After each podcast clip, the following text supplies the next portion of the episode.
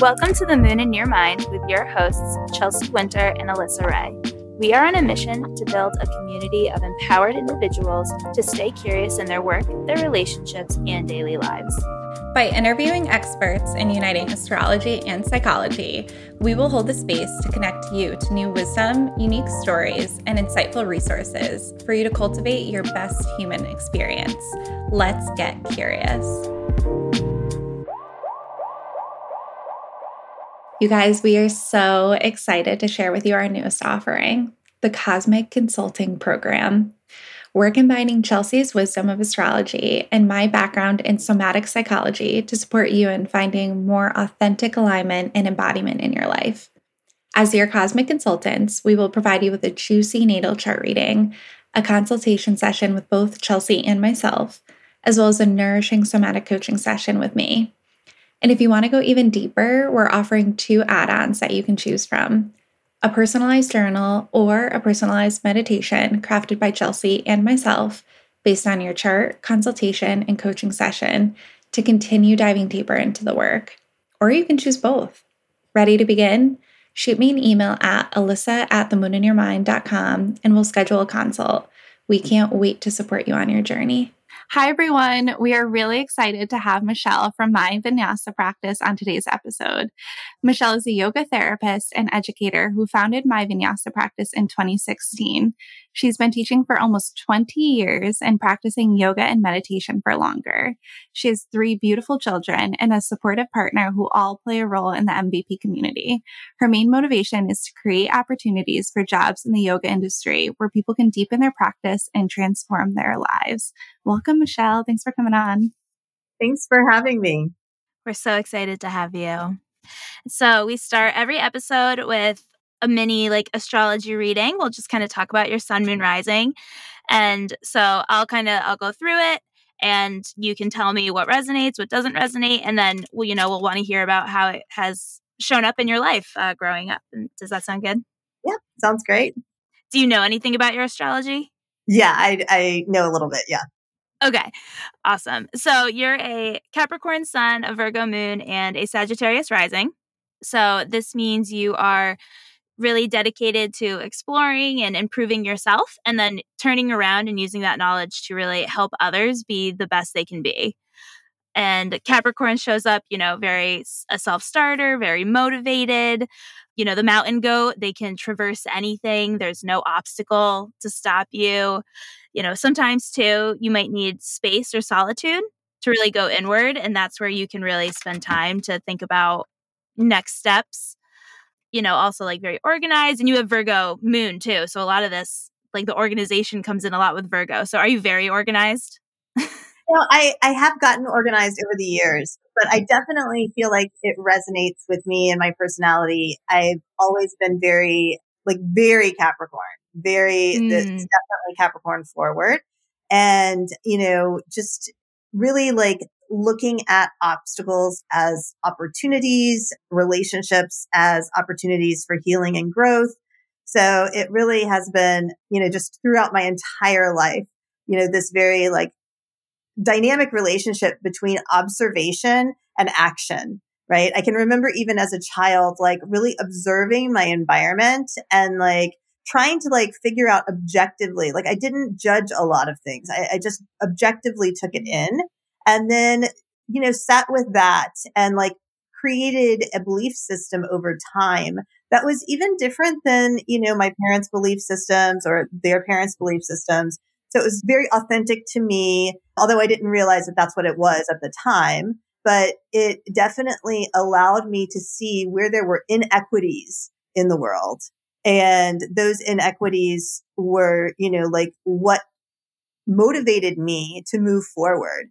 And and it's just been a theme ever since then. You know the inequity in education or the inequity you know when it comes to you know women's rights or when it comes to pay for different groups of individuals like all of these things. And then that sort of manifested when i got deep into the the yoga community and i was like okay you know this is such an important educational tool that people need and they need it much earlier than in their 30s like how can we create a, an industry where we are really teaching these teachers how to educate people on the mind body connection and their, you know, interoceptive and proprioceptive awareness and, and, and how that's driving them to make decisions in their lives. And so, you know, it's been a long journey and sometimes, you know, I definitely want to roll over, but I feel like, you know, there's just such a, such a fire in me that just mm-hmm. continues to, to move me forward. Yeah. And I feel like that is such a beautiful marriage between like your Sagittarius rising and the Capricorn and Virgo side. You know, like Sagittarius is all about learning, all about teaching others, really looking at things with that non judgmental, you know, third party observer point of view and really just saying, like, okay, why do they believe in this? Why do they believe in this? And then let's put that together and what makes sense to me. And so I feel like the way you just described it, I mean, that is like so beautiful and much better description than I could have ever given from an astrology standpoint of how it shows up. That's, I love that. Yeah. And so you said growing up, you know, you were looking at like your parents' beliefs and your grandparents' beliefs. You know, what was it like growing up? Where where did you grow up? What was your family dynamic? You know, tell us what that was all like. Well, you know, it's interesting because I was raised by both traditionalists and boomers my parents were like the earlier part of the boomer sort of demographic. And my grandparents were like smack dab in the middle of the traditionalist. My grandfather was a colonel in the Air Force. And so there was a certain standard and, you know, like sort of like expectation of like what you were supposed to be, you know, and what roles people played. My grandmother taught school her entire life. She taught for almost 50 years. So that, that teaching gene was already very ingrained in me. My mother was also a teacher, but my parents really operated like, you know, typical stereotypical boomers, you know, and it's like, it's funny now that people are referencing it so much. Both my parents died when I was in my teens and, you know, their lifestyle was, you know, very chaotic. You know, they relied on, on their parents a lot for, you know, support, even after my brother and I were born. So I'm watching the juxtaposition of like, you know, very, very well off, established, organized, you know, contributors to society. That's the traditional way, you know? And then I'm looking at my parents that were so, you know, loving. My mother really showed me how to love unconditionally. And yet they were just sort of like fly by the seat of their pants. You know, they had been taken care of their whole life. And so they didn't really have an understanding or a sense of urgency about, you know, like doing their part for their, for their own little commune. Right. And so it was interesting because there was a lot of judgment between the two. You know, my, my grandmother was very influential in my life. I spent every summer in Austin with her. I grew up in Marietta, Georgia. And again, it was just obvious. And, and I knew I was privy to information that I maybe shouldn't have been privy to as a child. But I knew that my grandparents were really the ones taking care of us. And, you know, there was a lot of animosity about that from my grandmother. So when I would go to see her, there was a lot of projection. I didn't know what it was called then, but it was a lot of projection. And I just didn't buy into it. You know, I, I would listen to it and I'd, you know, I'd want to defend my parents or I'd want to defend, you know, the life that I was living in because I had to live in that life, you know, but at the same time, I, I also knew that they, there was a disconnect in their awareness of what their responsibility was. And, and yet I didn't really judge them for it. You know, I grew up in the eighties and like many eighties children, you know, we were, treated in a way that was, you know, a little bit neglectful even at times. And so as I worked through all of that and I processed, you know, what my upbringing really was, I, I vowed to raise my children in what I call projection free parenting. And so we never told them they had to be in a sport. We never told them they had to do anything at all. Uh, whatever they wanted to explore, they could explore. They had to finish it. They had, if they started something, they had to finish it, but that was it, you know? And so it's, it's been really interesting. I've raised my family in a way that's very, you know, like it married the best of both worlds. it married the best parts and the most stable parts of my, my interaction with my grandparents. And then it married the, the most compassionate and loving parts of my parents and, and, and like innocent parts of my parents. And I think that that has given our children like a really, really different experience. But it's also given them the opportunity to access authenticity much mm-hmm. earlier than I was able to, you know, and, and it's really spared, you know, some of the unnecessary traumas. I mean, there's traumas in everybody's life, regardless of how, you know, wonderful your, your raised or your home life is. But, you know, for the most part, it's been a pretty, you know, benign environment when it comes to those types of things. So, you know, I'm about to send my first son off to college. Wow. I know, I can't even believe it. Congratulations. Thank you. Um, and uh, and then I've got another one going off to college next year, and then I have two years with Alexis. But I really think my sign, my um, the astrology, the way that the planets have have acted in my life, you know, has uh, enabled me to raise my youngest. My youngest is trans and transitioned when she was in first grade. And like, we've never looked back. She's never had body dysmorphia. She's never had any problems in school. You know, it's just been really, really amazing. And I don't think that that would have happened if I didn't have a very unique combination of influences, you know, sort of underneath what is manifesting. So mm-hmm. That's incredible. Mm-hmm. First of all, thank you for sharing all of that. And I'm sorry for your losses. You know, I'm, I'm sorry for the struggles. And it sounds like you have really been so resilient in finding your process within that and healing from your childhood and learning how to use that as a way to raise your children differently, right? And so I'm wondering, you know, what were the tools and resources that you went to as you were kind of processing all of that and moving through it? Well, you know, I started, I, I looked into traditional therapy. I did a lot of traditional therapy from the time that I first got pregnant until probably about, I don't know, maybe nine or 10 years ago. And then I started getting into yoga therapy and more somatic work. One of the things that was really, really prevalent to me, and it actually is why I didn't go into traditional therapy, was that when I would go into a therapist's office, I would just keep saying the same things over and over and over. And it was almost like re traumatizing, you know, like processing through my parents' death over and over and over again, or processing through the way my grandmother wanted me to be thinner mm-hmm. over and over and over again. It was just like too much for me to, to keep doing that. I didn't feel like I was making headway.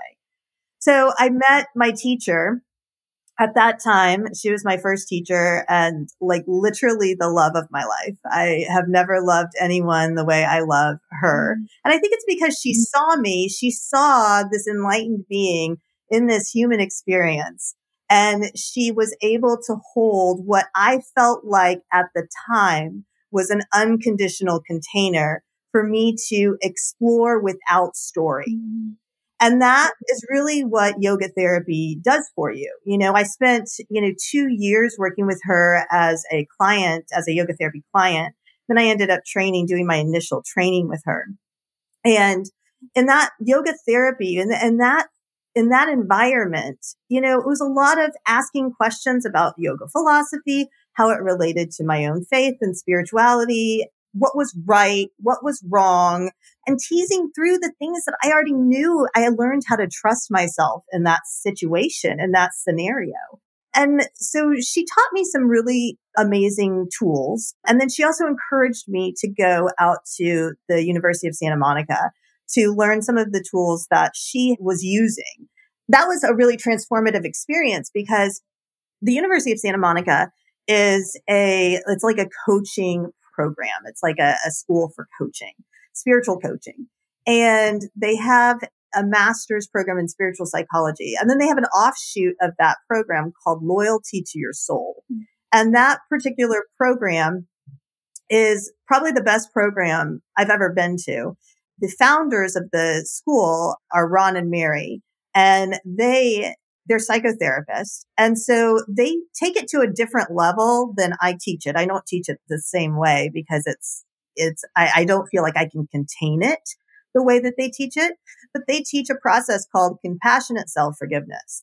And it's not unique to them. You know, I actually, when I wrote my first training, I, I talked to them a lot about it. And I was having some conflict within the yoga community about that first training that I wrote.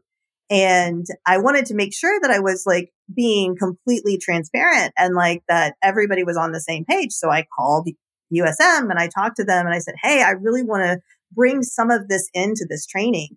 And they were like, well, we didn't create it. And the more people who get it, the better. So it's basically, you know, the principles of self compassion put into sort of a, a, cognitive behavioral therapy template and used as skills practice, which I then took and turned into Svadhyaya, which is uh, one of the limbs or it's one of the niyamas, which is a limb of the eight limb path of yoga.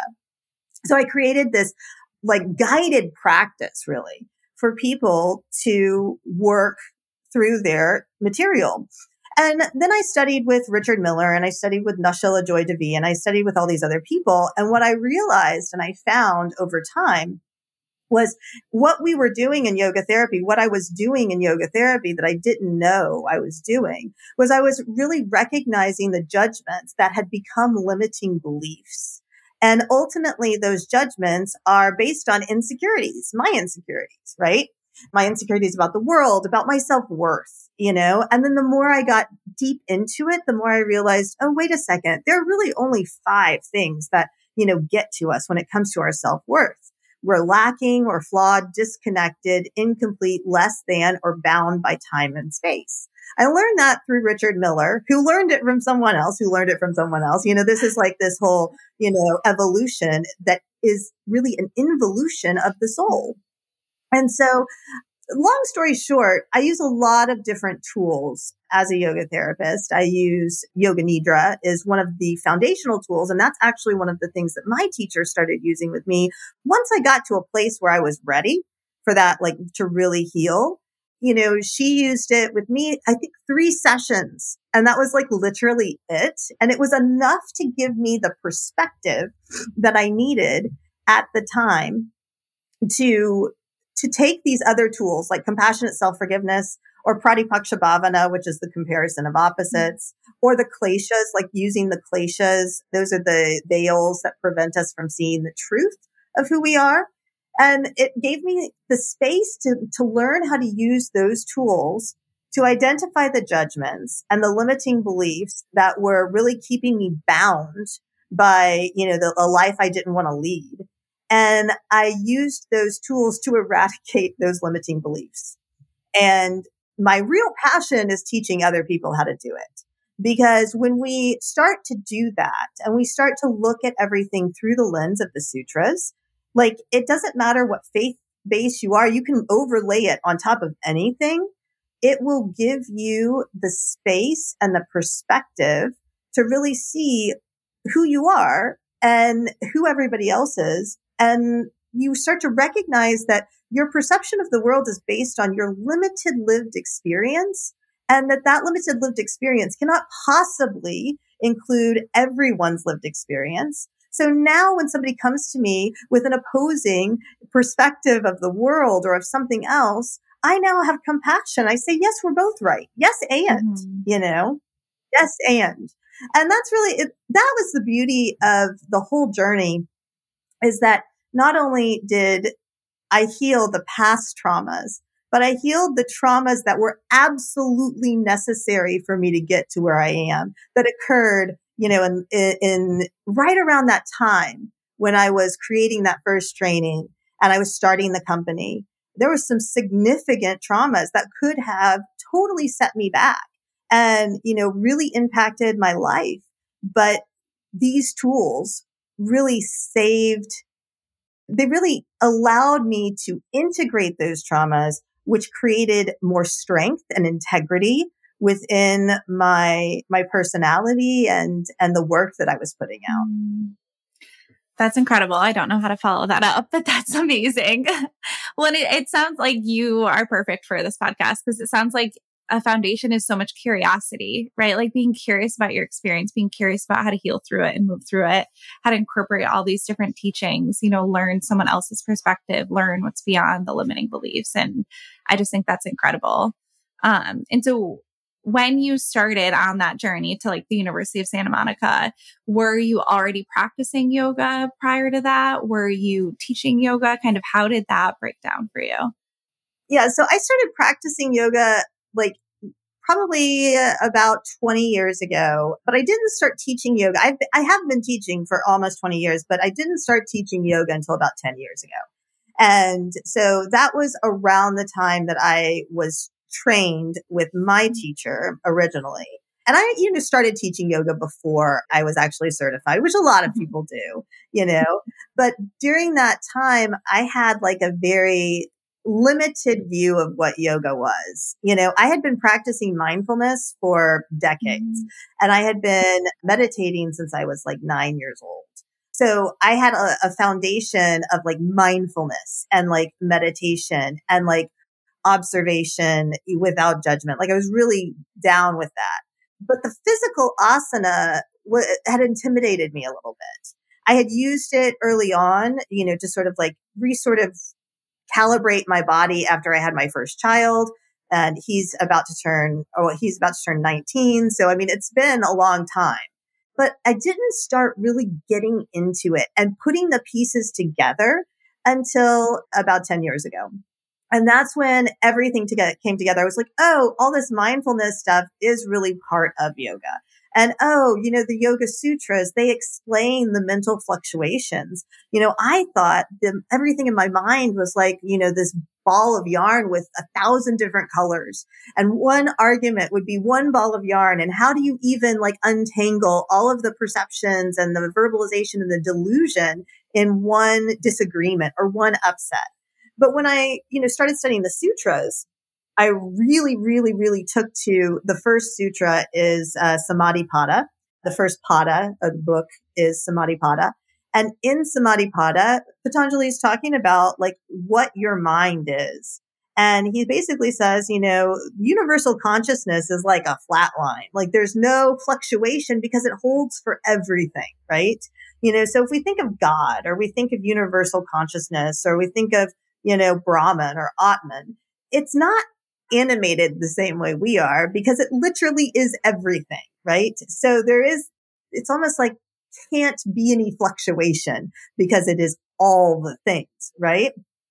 And so the individual consciousness is where we get all of that fluctuation and it's based on our karma. And so Patanjali makes it super simple. I wish they would teach this in kindergarten. There are five different mental fluctuations. There's truth, perception, verbalization, memory, and sleep. And that's it. And the only thing that's true is you are a divine being in a human experience. Everything else is somebody's perception or somebody's story about it. And memories are just an amalgam of all of these things. And sleep is like nirodha. That is, that is awareness in which everything is arising. That is the flat line. And so when we recognize that truth is, you know, real and tangible and that Nirodha is the holding. That's the, the sort of container of the arising of all of these different fluctuations. Then I can basically recognize perception and verbalization. And then I can identify, well, what did they activate in me? Did they activate ignorance, ego? Did they activate my attachment, my aversion, or my fear?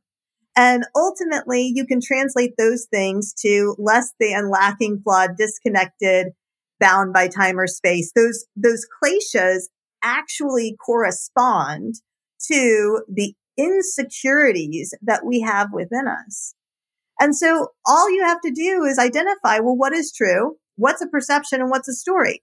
Then it's fantastic because you can have, you know, two different personal truths, one universal truth. Nobody has to be wrong, but then we can like see, we can have compassion, we can have empathy for the other. And if we're willing to take the time to work on the insecurity that is preventing us from being connected, then we can eradicate separation, which ultimately eradicates suffering. Mm, wow. I could listen to you talk about this all day. So thank you. yeah. but I have like kind of a random question. How do you think we got here as humans? Like, how do you think we're suffering so greatly as like modern humans, especially in America right now? I think everything, I don't know, this is my catastrophic brain, obviously thinking in my storytelling, but it just seems like everything's falling apart and we're so disconnected, especially with technology. Like, how do you think we ended up here?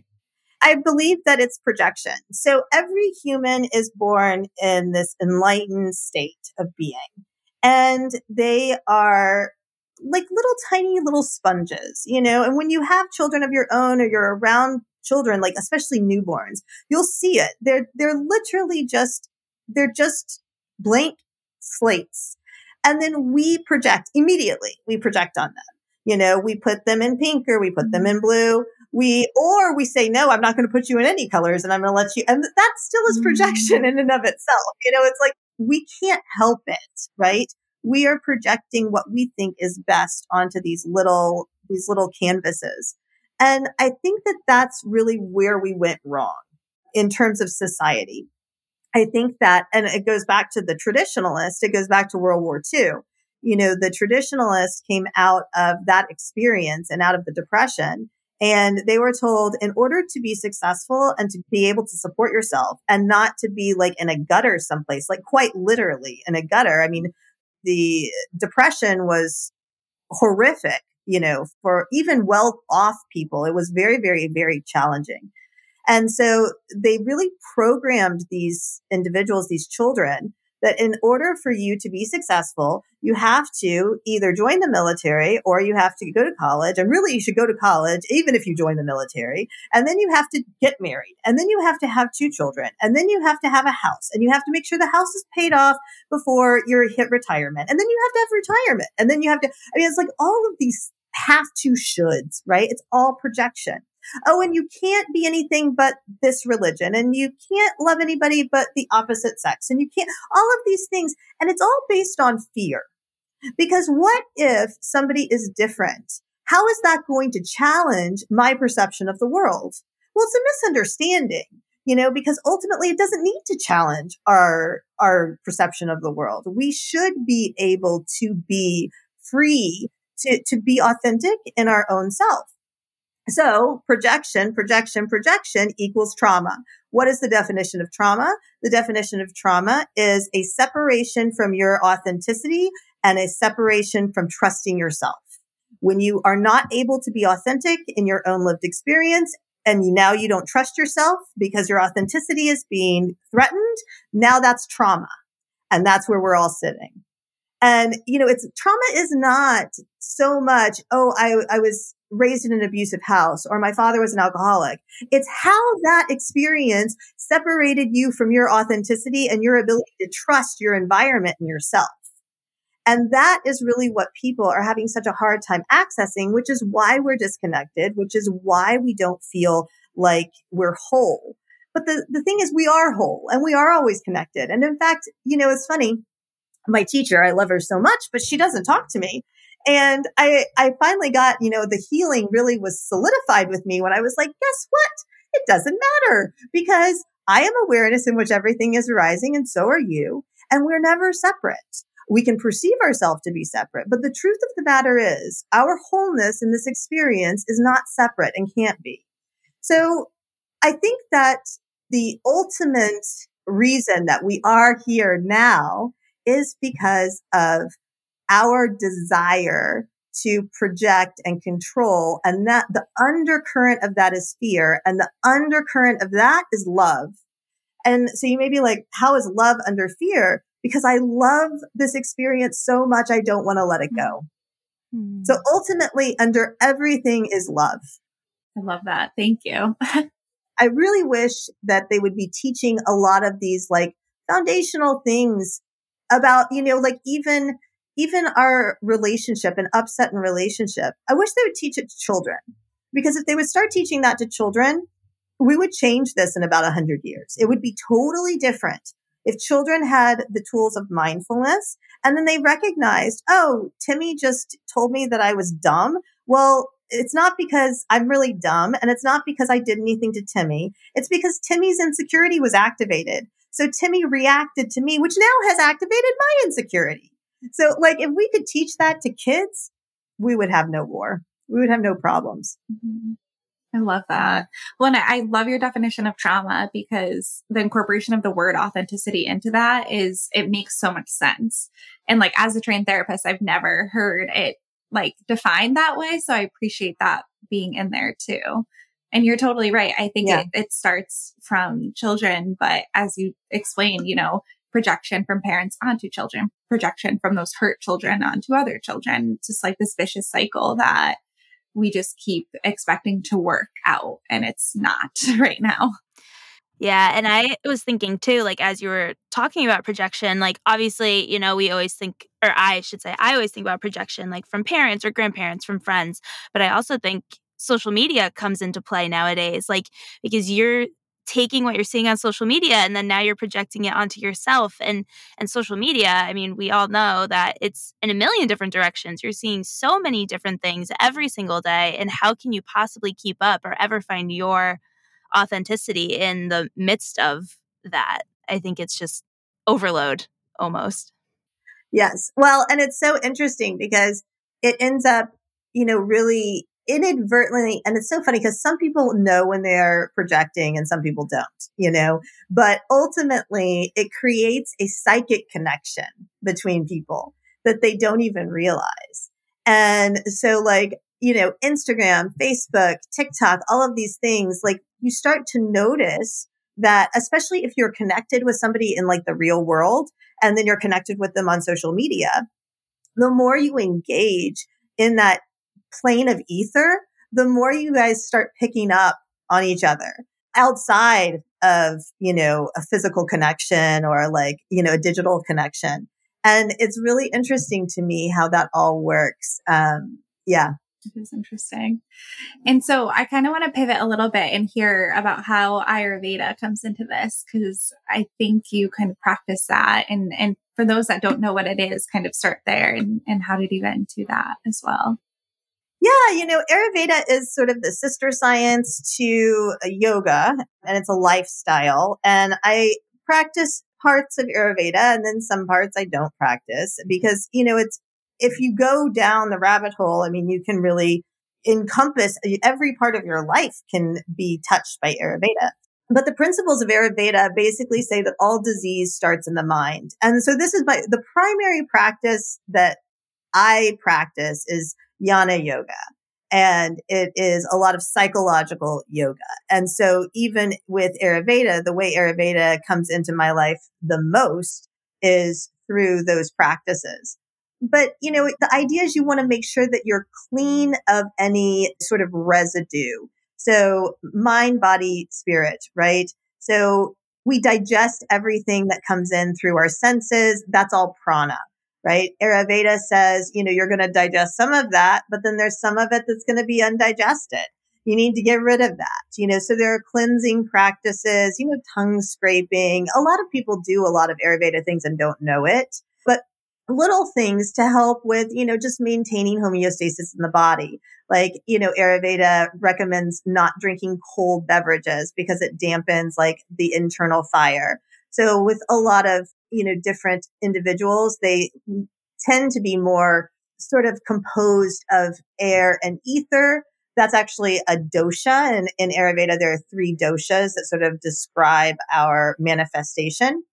And people who have that air and ether combination, if they drink cold liquids, you know, it can really, really mess up their, their digestion. And I've seen it so many times. So I try to drink, you know, liquids that are room temperature or warm. You know, I try to limit caffeine intake, you know, to one cup a day, you know, stuff like that. I, I don't combine certain foods because, and that was, that was mind blowing actually. I used to love smoothies, right? We all love smoothies, right? Ayurveda smoothies are no bueno. Mm-hmm. Like you do not do smoothies. And it's because you don't mix fruit and vegetables and you never mix banana with anything because banana will sour the stomach. It'll, if it's mixed with anything, it will, it will like ferment. And so I would get smoothies and then I'd get sick to my stomach. And I was like, why am I getting sick to my stomach? Well, because this fermented banana is sitting there, like just creating gas in my stomach. So it's like, you know, those little things do make such a difference. Abhyanga is an Ayurvedic practice. It's a practice of self massage. And that was one of the, again, my teacher shared that with me. That was one of the most like transformative practices that I incorporated because it forced me to look at myself through the lens of non judgment. And I was working in eating re- recovery at the time. I was a, a yoga therapist for a clinic out here in Austin. And I remember just like being in that place in Abhyanga, you, you basically are, you're putting oil on the body. It's like a self massage and it's always back towards the heart. And it's like a complete whole body massage. And so I'm sitting there and I'm naked on the floor with a candle burning and I'm like putting this oil on my body. And I'm thinking to myself, God doesn't judge me. And I just, tears just came mm-hmm. running down my face. It was such a huge, it was such a huge epiphany that that was like the, the impetus of my healing journey when it came to my own body, you mm-hmm. know, because I had struggled with, you know, disordered eating and stuff like that. Most women do, most men do too. So it was, it was such a huge like weight lifted off me when I was like, wait a second. You know, and then I went further with it. And I remember I was teaching in a teacher training one day and I proclaimed to everyone, I was like, I have nothing, I have no problem with my butt. It's like, that was my grandmother's material. That's what she projected onto me. But it wasn't my issue. I don't have it. I don't care, you know? So it was just so wonderful to start to undo that doing. And Ayurveda was a big part of that, you know, because it softens everything a little bit. It takes the bite out of things, you know, quite literally with the food or with the practices that you're doing. It literally lubricates the experience. Mm. That's incredible. And it sounds like a lot of reclaiming of who you are, who your body is, and your love for yourself. in ways that feel gentle, not like so intense, kind of like you described traditional therapy earlier of like you have to process and talk about it and talk about the traumas over and over again. And it's instead, it's like these small, gentle rituals that you get to incorporate throughout your day to kind of bring you back to that homeostasis. Very interesting about the bananas. I did not know because I love bananas in my smoothie. So now I know not to do it. But also, my fiance makes fun of my tongue scraper. So I'll have to get him on himself and be like, listen, we got to start doing this. Yes, absolutely. I know. And I feel vindicated. I hate cold beverages and everybody makes fun of me. And I just don't, I have sensitive teeth. So that's why I don't like it. But now I'm going to look more into that and use that as the basis for my argument. We're learning so much. This is so wonderful. I know. I appreciate this. So when when you kind of have worked in different treatment centers and with different clients and stuff, do you pull in from like yoga and mindfulness and Ayurveda? Like do you have a certain process or do you just kind of utilize your intuition to pull in what that person needs? Well, we do a lot of group work. And so in group work, you, and it depends on where you're working. In cardiac, I would have more one-on-ones just because of the nature of the, the rehabilitation process there. But a lot of it is a lot of yoga nidra, a lot of restorative, a lot of yin. You know, I will use Patanjali's Yoga Sutras as like psych education. So I, I teach it and I, I teach them. I'm like, look, you, because it can be so overwhelming, you know, like you're in therapy, you're in, uh, you know, an IOP, which is intensive outpatient therapy, right? You're there from seven in the morning until six o'clock at night. You're eating all three meals with these people, you know, and they just want you to talk about things all the time. Well, you know, sometimes it's so overwhelming because you don't know, well, what is an emotion? What is a thought? What is a sensation? Blah, blah, blah, blah, blah. But, you know, you get the sutras in there and I don't tell them it's the sutras, but then, you know, I start drawing on the whiteboard and they're all like, really? Like, that's it? And I'm like, yeah, that's it. Like, you, there's nothing else to it, you know? And then that makes it, it like lightens it a little bit. So I think now I'm not working as much in clinical settings since COVID, although we do have contracts with treatment facilities uh, here in Texas but we mostly send out newer yoga therapists for those uh, projects. I'm doing a lot more like yoga therapy, like hybrid offerings right now, where we are, you know, really drilling down on certain issues. Like I did one for healing ancestral trauma. That was unbelievable. I did one for cultivating intimacy. So these these sort of opportunities for us to come together as a group of like consenting adults and, you know, learn different strategies and, and learn a little bit about like maybe why there's a disconnect or why there's aversion, you know, to this particular experience or to this particular belief system. It really, really helps people. And then it creates like that connection, that community. So you can't do that as much in IOP because they they don't want to be there in the first place and they're not, you know, like they're not really willing participants. No. They're like, I'm here because I have to be. so it's a lot easier, I find, to work with people who really want to be there and really have a goal in mind. Mm, that's awesome. And you mm-hmm. have quite a few offerings with my vinyasa practice, right? So I know that you train yoga therapists, but kind of break down what you're offering and also how how did this come out of your head? Like how did you create all of these amazing things and and what's the company looking like? Give us all the downloads. Yeah. So, you know, I started with the 200 hour and like I said, that was, that was actually caused a lot of drama. Mm. I don't understand. I mean, I do understand why, but I don't understand mm. why. I had a master's in curriculum development and I had been sitting with my teacher for, you know, gosh, two years. And she offered a yoga teacher training. And I said, Oh, okay. If I take these two yoga teacher trainings, I'll be able to write trainings. And she was like, Yeah, but like she totally, like, I don't think she processed that I am a curriculum mm-hmm. developer and I want, you know, to do this in a bigger scale. So continue on, continue on. After I, I finished that program, I spent an intense amount of time with her and like mentoring and, and observing and all the things. And I had so much love for her that I didn't want to compete with her. So I went to her and I said, let's do this, let's do this program for teachers. Let's create something for educators so they're not projecting their BS onto our kids. I thought it was mm, brilliant. I, I thought it was brilliant. Honestly, I still think it's brilliant, but I was in the minority. And so she she kept really not I mean, I could feel it. I could feel it was not sitting well with her. And I was just like, come on, you know, I can write it. I can put it online. It was always my desire to put it online all because then I could scale it across school systems. And that was mm-hmm. what I mm-hmm. really wanted to do. I started. I didn't ask permission. I just started doing it. And that ultimately created such a rift between the two of us that that I said things I shouldn't have said, basically, that really burned a bridge. And I'll take responsibility for that.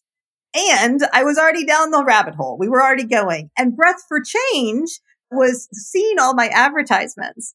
And so they decided to launch a training in Austin. Pissed me off. I got to be mm. honest with you because their training was not the same training. It was to train educators to teach yoga in the classroom. I didn't want to do that.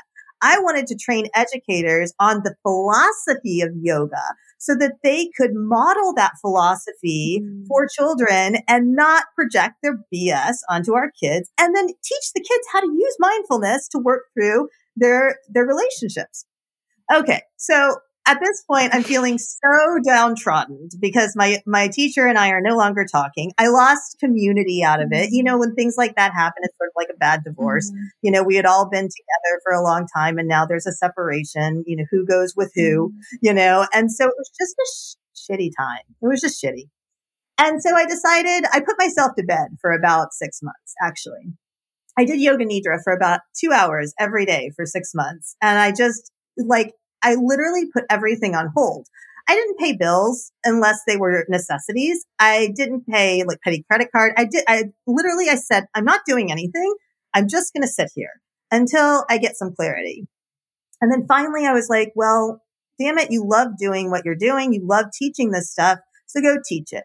Don't compete with breath for change you can't compete with that because they were already in school systems. And I, I really needed, I need, I, th- I felt like I needed my teacher to do that. Like that was, that was sort of the, the fuel behind my fire, you know? And so I said, okay, well, we'll just offer it to people. We'll see who wants it. Well, we started offering it online and it was before online was legitimized, you know, like people weren't doing it online, but people still wanted to take it, which I was shocked about. And so they, you know, registered and we got, you know, the first year was, you know, I started hiring people and then the next year we hired more people. and then we downsized a little bit and then we upsized a little bit and then COVID hit. And I had no idea. I, I had imagine. no idea. And because we only had, we had the 200 and we had the 300 hour on. And they, I mean, they were great. The content was great, but the videos were horrible. And it was all in my garage and like we had no professional equipment. And it was just like, it was, you know, we were flying by the seat of our pants. I say we, I was flying by the seat of my pants. And so then COVID hit and I was like, holy shit. I remember waking up one morning and I mean, I'll just tell, I'll just say it. I woke up one morning to $25,000 of sales and I was like, what the oh, hell just happened? My goodness. I believe it. It was crazy. And so it just built so much momentum. Now, the beauty of it was I was at a place, thank God, where I was receptive to criticism because, because we go, and I started having all these people in my trainings. You know, people were like, um, you misspoke here. And you, I mean, I was finding stuff all over the place. Well, we just, I, I said, Michelle, it's not about you. Understand that this has activated their insecurity about their perfectionism. Just go fix it. Right. So that's what I did. I just went in and fixed everything. And so then people were like, oh my God, this is amazing. And I'm like, okay, I fixed everything, but now we need to re record it. Mm-hmm. So we re-recorded it and we kept adding and then we re-recorded it again and we kept adding. And now we have the 200, the 300, 500 yoga therapy. All of those from the 300 hour are CEUs. So trauma informed yoga nidra, restorative yin, adaptive, prenatal, business of yoga, trauma informed. And then we have mindfulness coaching. We have meditation certification. We have entrepreneurship. We have pranayama, we have Ayurvedic nutrition, we have a self coaching course, and then a, bunch of little yoga therapy courses, like yoga therapy for depression, for anxiety, for grief. And those are great because they're little bite sized things, but you can just keep doing those practices over and over and over mm-hmm. again. And it's like you're working with a yoga therapist. It's really, it's really sort of cool. So yeah, that's how it, that's how it started. And then this is where we are. And we're actually about to move to a new LMS that is a collegiate LMS. So, you know, everybody right now is on Teachable, but that has a lot of limitations. Teachable, Kajabi, stuff like that. These are like baby LMSs. They don't have the capacity to like interact with the students or create community that are is like a college like level sort of curriculum. So we're moving to a an academic mm-hmm. curriculum platform. And that will enable us to have cohorts and then the teachers will be able to like communicate directly through the platform. They won't have to send emails out and then people oh it got lost in my junk folder or whatever. It's like right there. There's a lot of like grading stuff built in. We already have an app so we have a, an online studio app but it'll give us a second app that will be for the school. Mm-hmm. So i'm super excited about it i mean i just love creating things i love teaching and I love creating things. And I'm a, I'm a curriculum developer. So once I, I have that content knowledge, I just go through and create curriculum. And, you know, people will be like, well, why is it so affordable? Why is it so inexpensive? And I'm like, because this is wisdom teaching. Nobody should be paying for this. What people pay for when they come to my vinyasa practice, they pay for peer support. They pay for one-on-ones with me as many times as they want. They pay for lead trainer support.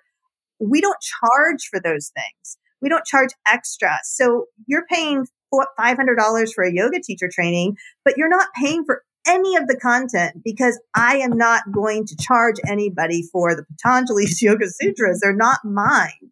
You know, I'm going to charge you for, you know, answering your emails, for getting on a Zoom, for, you know, grading your homework, for giving you feedback on your sequences for reviewing your videos. That's where where the the value comes in. And i think that's what makes us different because we it's definitely not a passive thing for us. I mean we employ we employ about 20 people right now and like it's it's a, it's really amazing. It's really amazing. That's incredible. I, and i appreciate that so much because I was certified with my 200 hour a couple of years ago and I thought it was expensive then, but then I look at some of the trainings now and I'm like, holy cow, like five, ten thousand dollars. Same with like breathwork trainings too, like twelve thousand dollars. I'm like, what is going on? So that it's just incredible.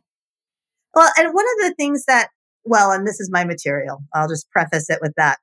Everything I teach, I have to substantiate with science. So like I did the pranayama training. I mean, it's not very expensive. It's like 400 bucks. We put it on sale for $100 all the time. But I talk like specifically about like Brahmana and Langhana are principles of like increasing and, and decreasing in Ayurveda. Mm-hmm. And you can apply them to anything like energy, right? And so when you are, you know, like when you are focusing on an inhalation, on spinal extension, it activates certain plexuses within the nervous system that activate your sympathetic nervous system. Okay. So when we are inhaling on spinal flexion, we activate the parasympathetic nervous system because of the way that we are like contracting the body, if that makes sense, mm-hmm. and the emphasis on the exhale versus the inhale. So I teach people the why about it and then let them make their decision on whether or not this fad breath work over here is actually legit or not. Because a lot of this stuff that is people are charging $12,000 for has no basis in scientific like research and there's no why to it.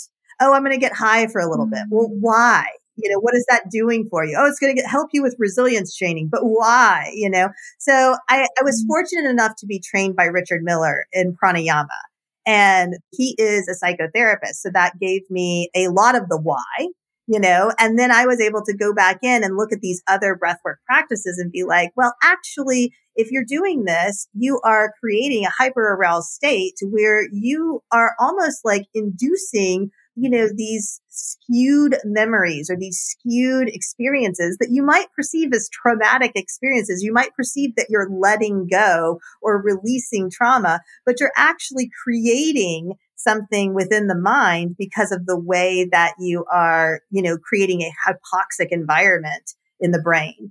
And we talk a little bit about neurotransmitters too, like hypoxic breathing versus hyperoxic breathing, like what neurotransmitters are, are like thrive in an oxygen rich environment versus what neurotransmitters thrive in like an oxygen depleted environment. And it's super interesting that like too much oxygen can increase your serotonin to the point where either you feel high or you feel anxious even, you know, because you go beyond that point of diminishing marginal returns. So I think it's fascinating. I love what we do. And I love making it affordable. And I know that some people think that, oh, well, that must diminish the quality, but I guarantee you it doesn't. It's, it's just, we don't have any gimmick and we don't have any ego in it. So it's like, you know, we're just giving it to people straight. Yeah. And I know I signed up for the 200 hour years ago, probably right when COVID started. And I was like, you know, sitting at home, like, all right, I want to dive more into yoga. And it was so affordable. It was such an easy decision for me to be like, yeah, why a few hundred dollars? And what I've loved is like, it's been years and I still haven't finished it, but it's because like it's was so affordable, like that I feel comfortable like taking the time to like do a lesson and then take a month to integrate it. I'm not like trying to fly through it because I'm like, oh my God, I spent $10,000 on it. I need to finish it. So I yeah. feel like that also for me has been so helpful that I don't feel any rush to get through it, you know, and feel like, oh my God, I need to get the ROI on this investment in myself. It's like I can really like take the time to learn it, integrate it, and use it. Yes, absolutely. And I think it just makes it, like we've talked about, but so accessible for so many different people who maybe don't have a training that they feel called to locally or can afford locally, or, you know, people who can't even leave their houses for whatever reasons, right? Like they can log in and be able to take whether it's a yoga training, the pranayama training, Ayurveda, like whatever it is that they're wanting to learn more. And I just so appreciate the science backing of it because I think a lot of the times too, when I see these courses, it just feels unauthentic, right? And just kind of like, where is this coming from? And I think you honoring like, these aren't my teachings, like ethically speaking, that is, yeah, very profound, especially in the world that we're living in, especially as Americans, because I think we have done so much damage when it comes to that. So you, creating a cost based on just the energy that you need to kind of exert and get back is a beautiful thing. Yeah. We love what we do. Yeah. It definitely sure. shows. I love it. So on that note too, like within the yoga industry, I feel like it's shifted quite a bit over the past few years, but where do you feel like we're at right now? And, and what direction do you feel like we're going in?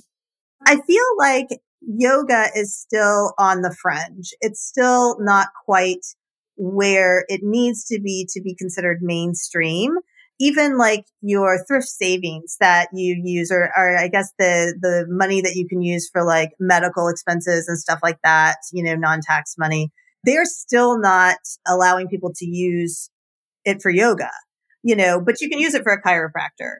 So it's very interesting to me that, you know, we haven't made more headway, but I think that the reason we haven't made more headway is because for a long time, yoga was very, very close to like the dance world, like the, the dance movement world. And in fact, on our podcast, I've had five guests over the last like two weeks that I've been batching, I've been recording and um, Leslie Kaminoff was one of them. You know, Lori Nemitz was one of them. Every single one of them came from a dance background. Every single one of them. But you think about it and you think about like, oh my gosh, there's been so much trauma in the dance world. You know, like how many little girls start dance and then don't progress, don't move forward. There's a host of reasons, you know, there's a lot of abuse in the dance world. There's a lot of neglect in the dance world. And so I think that if you've had that experience, then walking into a yoga studio with, you know, like a bunch of people who you, even if they don't look the way you perceive that they're going to look, in your mind, you're thinking Instagram yogis, you're thinking, you know, life, you know, people who are walking around floating on a cloud. It's just not, it's not as appealing. But over the last five years, I think we really have done an excellent job at, you know, creating more accessible yoga options. So what we're seeing is we're starting to see yoga come into more mainstream. You know, five years ago, people tried to get yoga in schools and everybody's like, no, especially if you're in the Bible Belt. But now schools are a little bit more receptive. They're like, okay, well, maybe, you know, like maybe we don't call it yoga. Maybe we call it stretching, you know, because they don't want out, you know, p- parents to be upset. But still, I think that it's, it's starting to go that way. For any major change to occur, you need about a hundred years. So it's going to take about a hundred years from, let's say, the start of like yoga really proliferating, you know, society for it to be more mainstream. So that was like in the 1940s, right? So, you know, Indra Devi, I believe like somewhere in 1930s, 1940s, maybe I might be off by a decade. She started the first yoga studio out in California.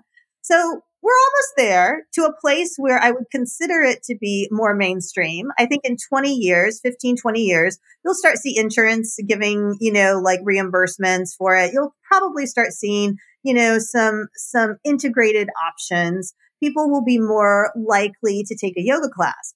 But I will tell you this. We were looking at sponsoring Austin FC, which is the soccer team here in, in Austin. It's a soccer stadium. And we were, we were looking at sponsoring them and they gave us basically an ROI breakdown. And if we were a fitness brand, we would get, you know, like about 25 to 30% higher return than we, we would if we are a yoga brand. So, you know, there are some yoga companies that brand themselves more as fitness yoga and they would have a better chance at returning on that investment than we are because we're so accessible, affordable, spiritually based that, you know, it's, it's still a little fringe for people. So I think I'm hoping that we continue to move forward with more accessibility, with, you know, creating more images and assets that represent all different body types, all different sexualities, all different, you know, like age groups. Like, you know, people have to realize diversifying our image is not just about, you know, color. It's not just about, you know, age. It's not just about, you know, gender. It's all of it, right? It's ability. It's everything. We really have to do some work to create that inclusion and then I think the more inclusion we create, the more it will proliferate. But those companies that are not on the bandwagon for inclusion and diversifying their content are going to be left behind, I think, in the long run. You know, so it's like some companies, some of the leisure wear companies and stuff, they're trying to, but they're still so hyper focused on is this representation of diversity beautiful? Is this representation of diversity aspirational? And as a marketer, I mean, that was my undergrad was marketing and I worked on the McDonald's oh. account. So as a marketer, I'm telling you, you know, stop thinking about aspirational in those ways because I think our psychology is changing.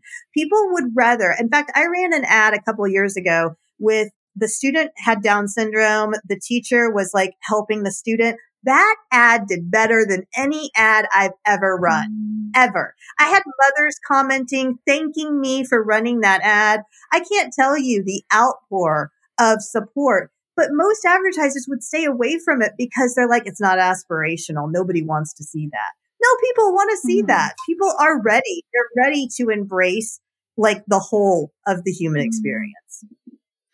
Very well said. Again, another like mic drop from our conversation today. So I appreciate that.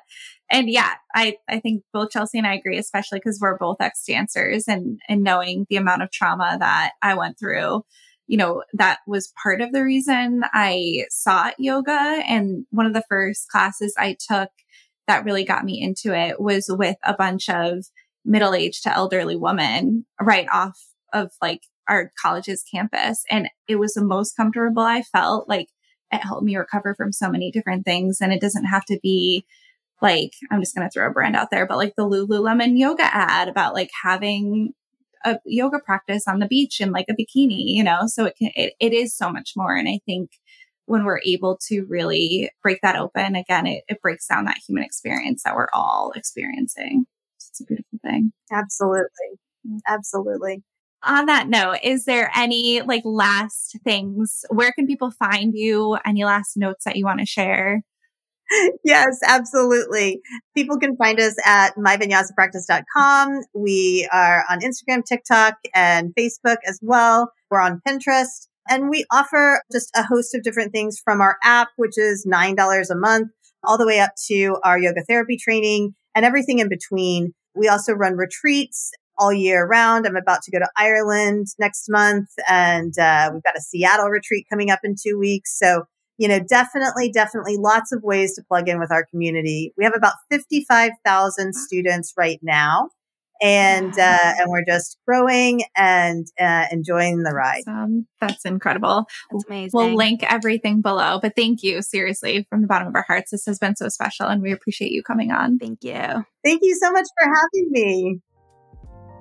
This episode was so fun. Thanks for joining us.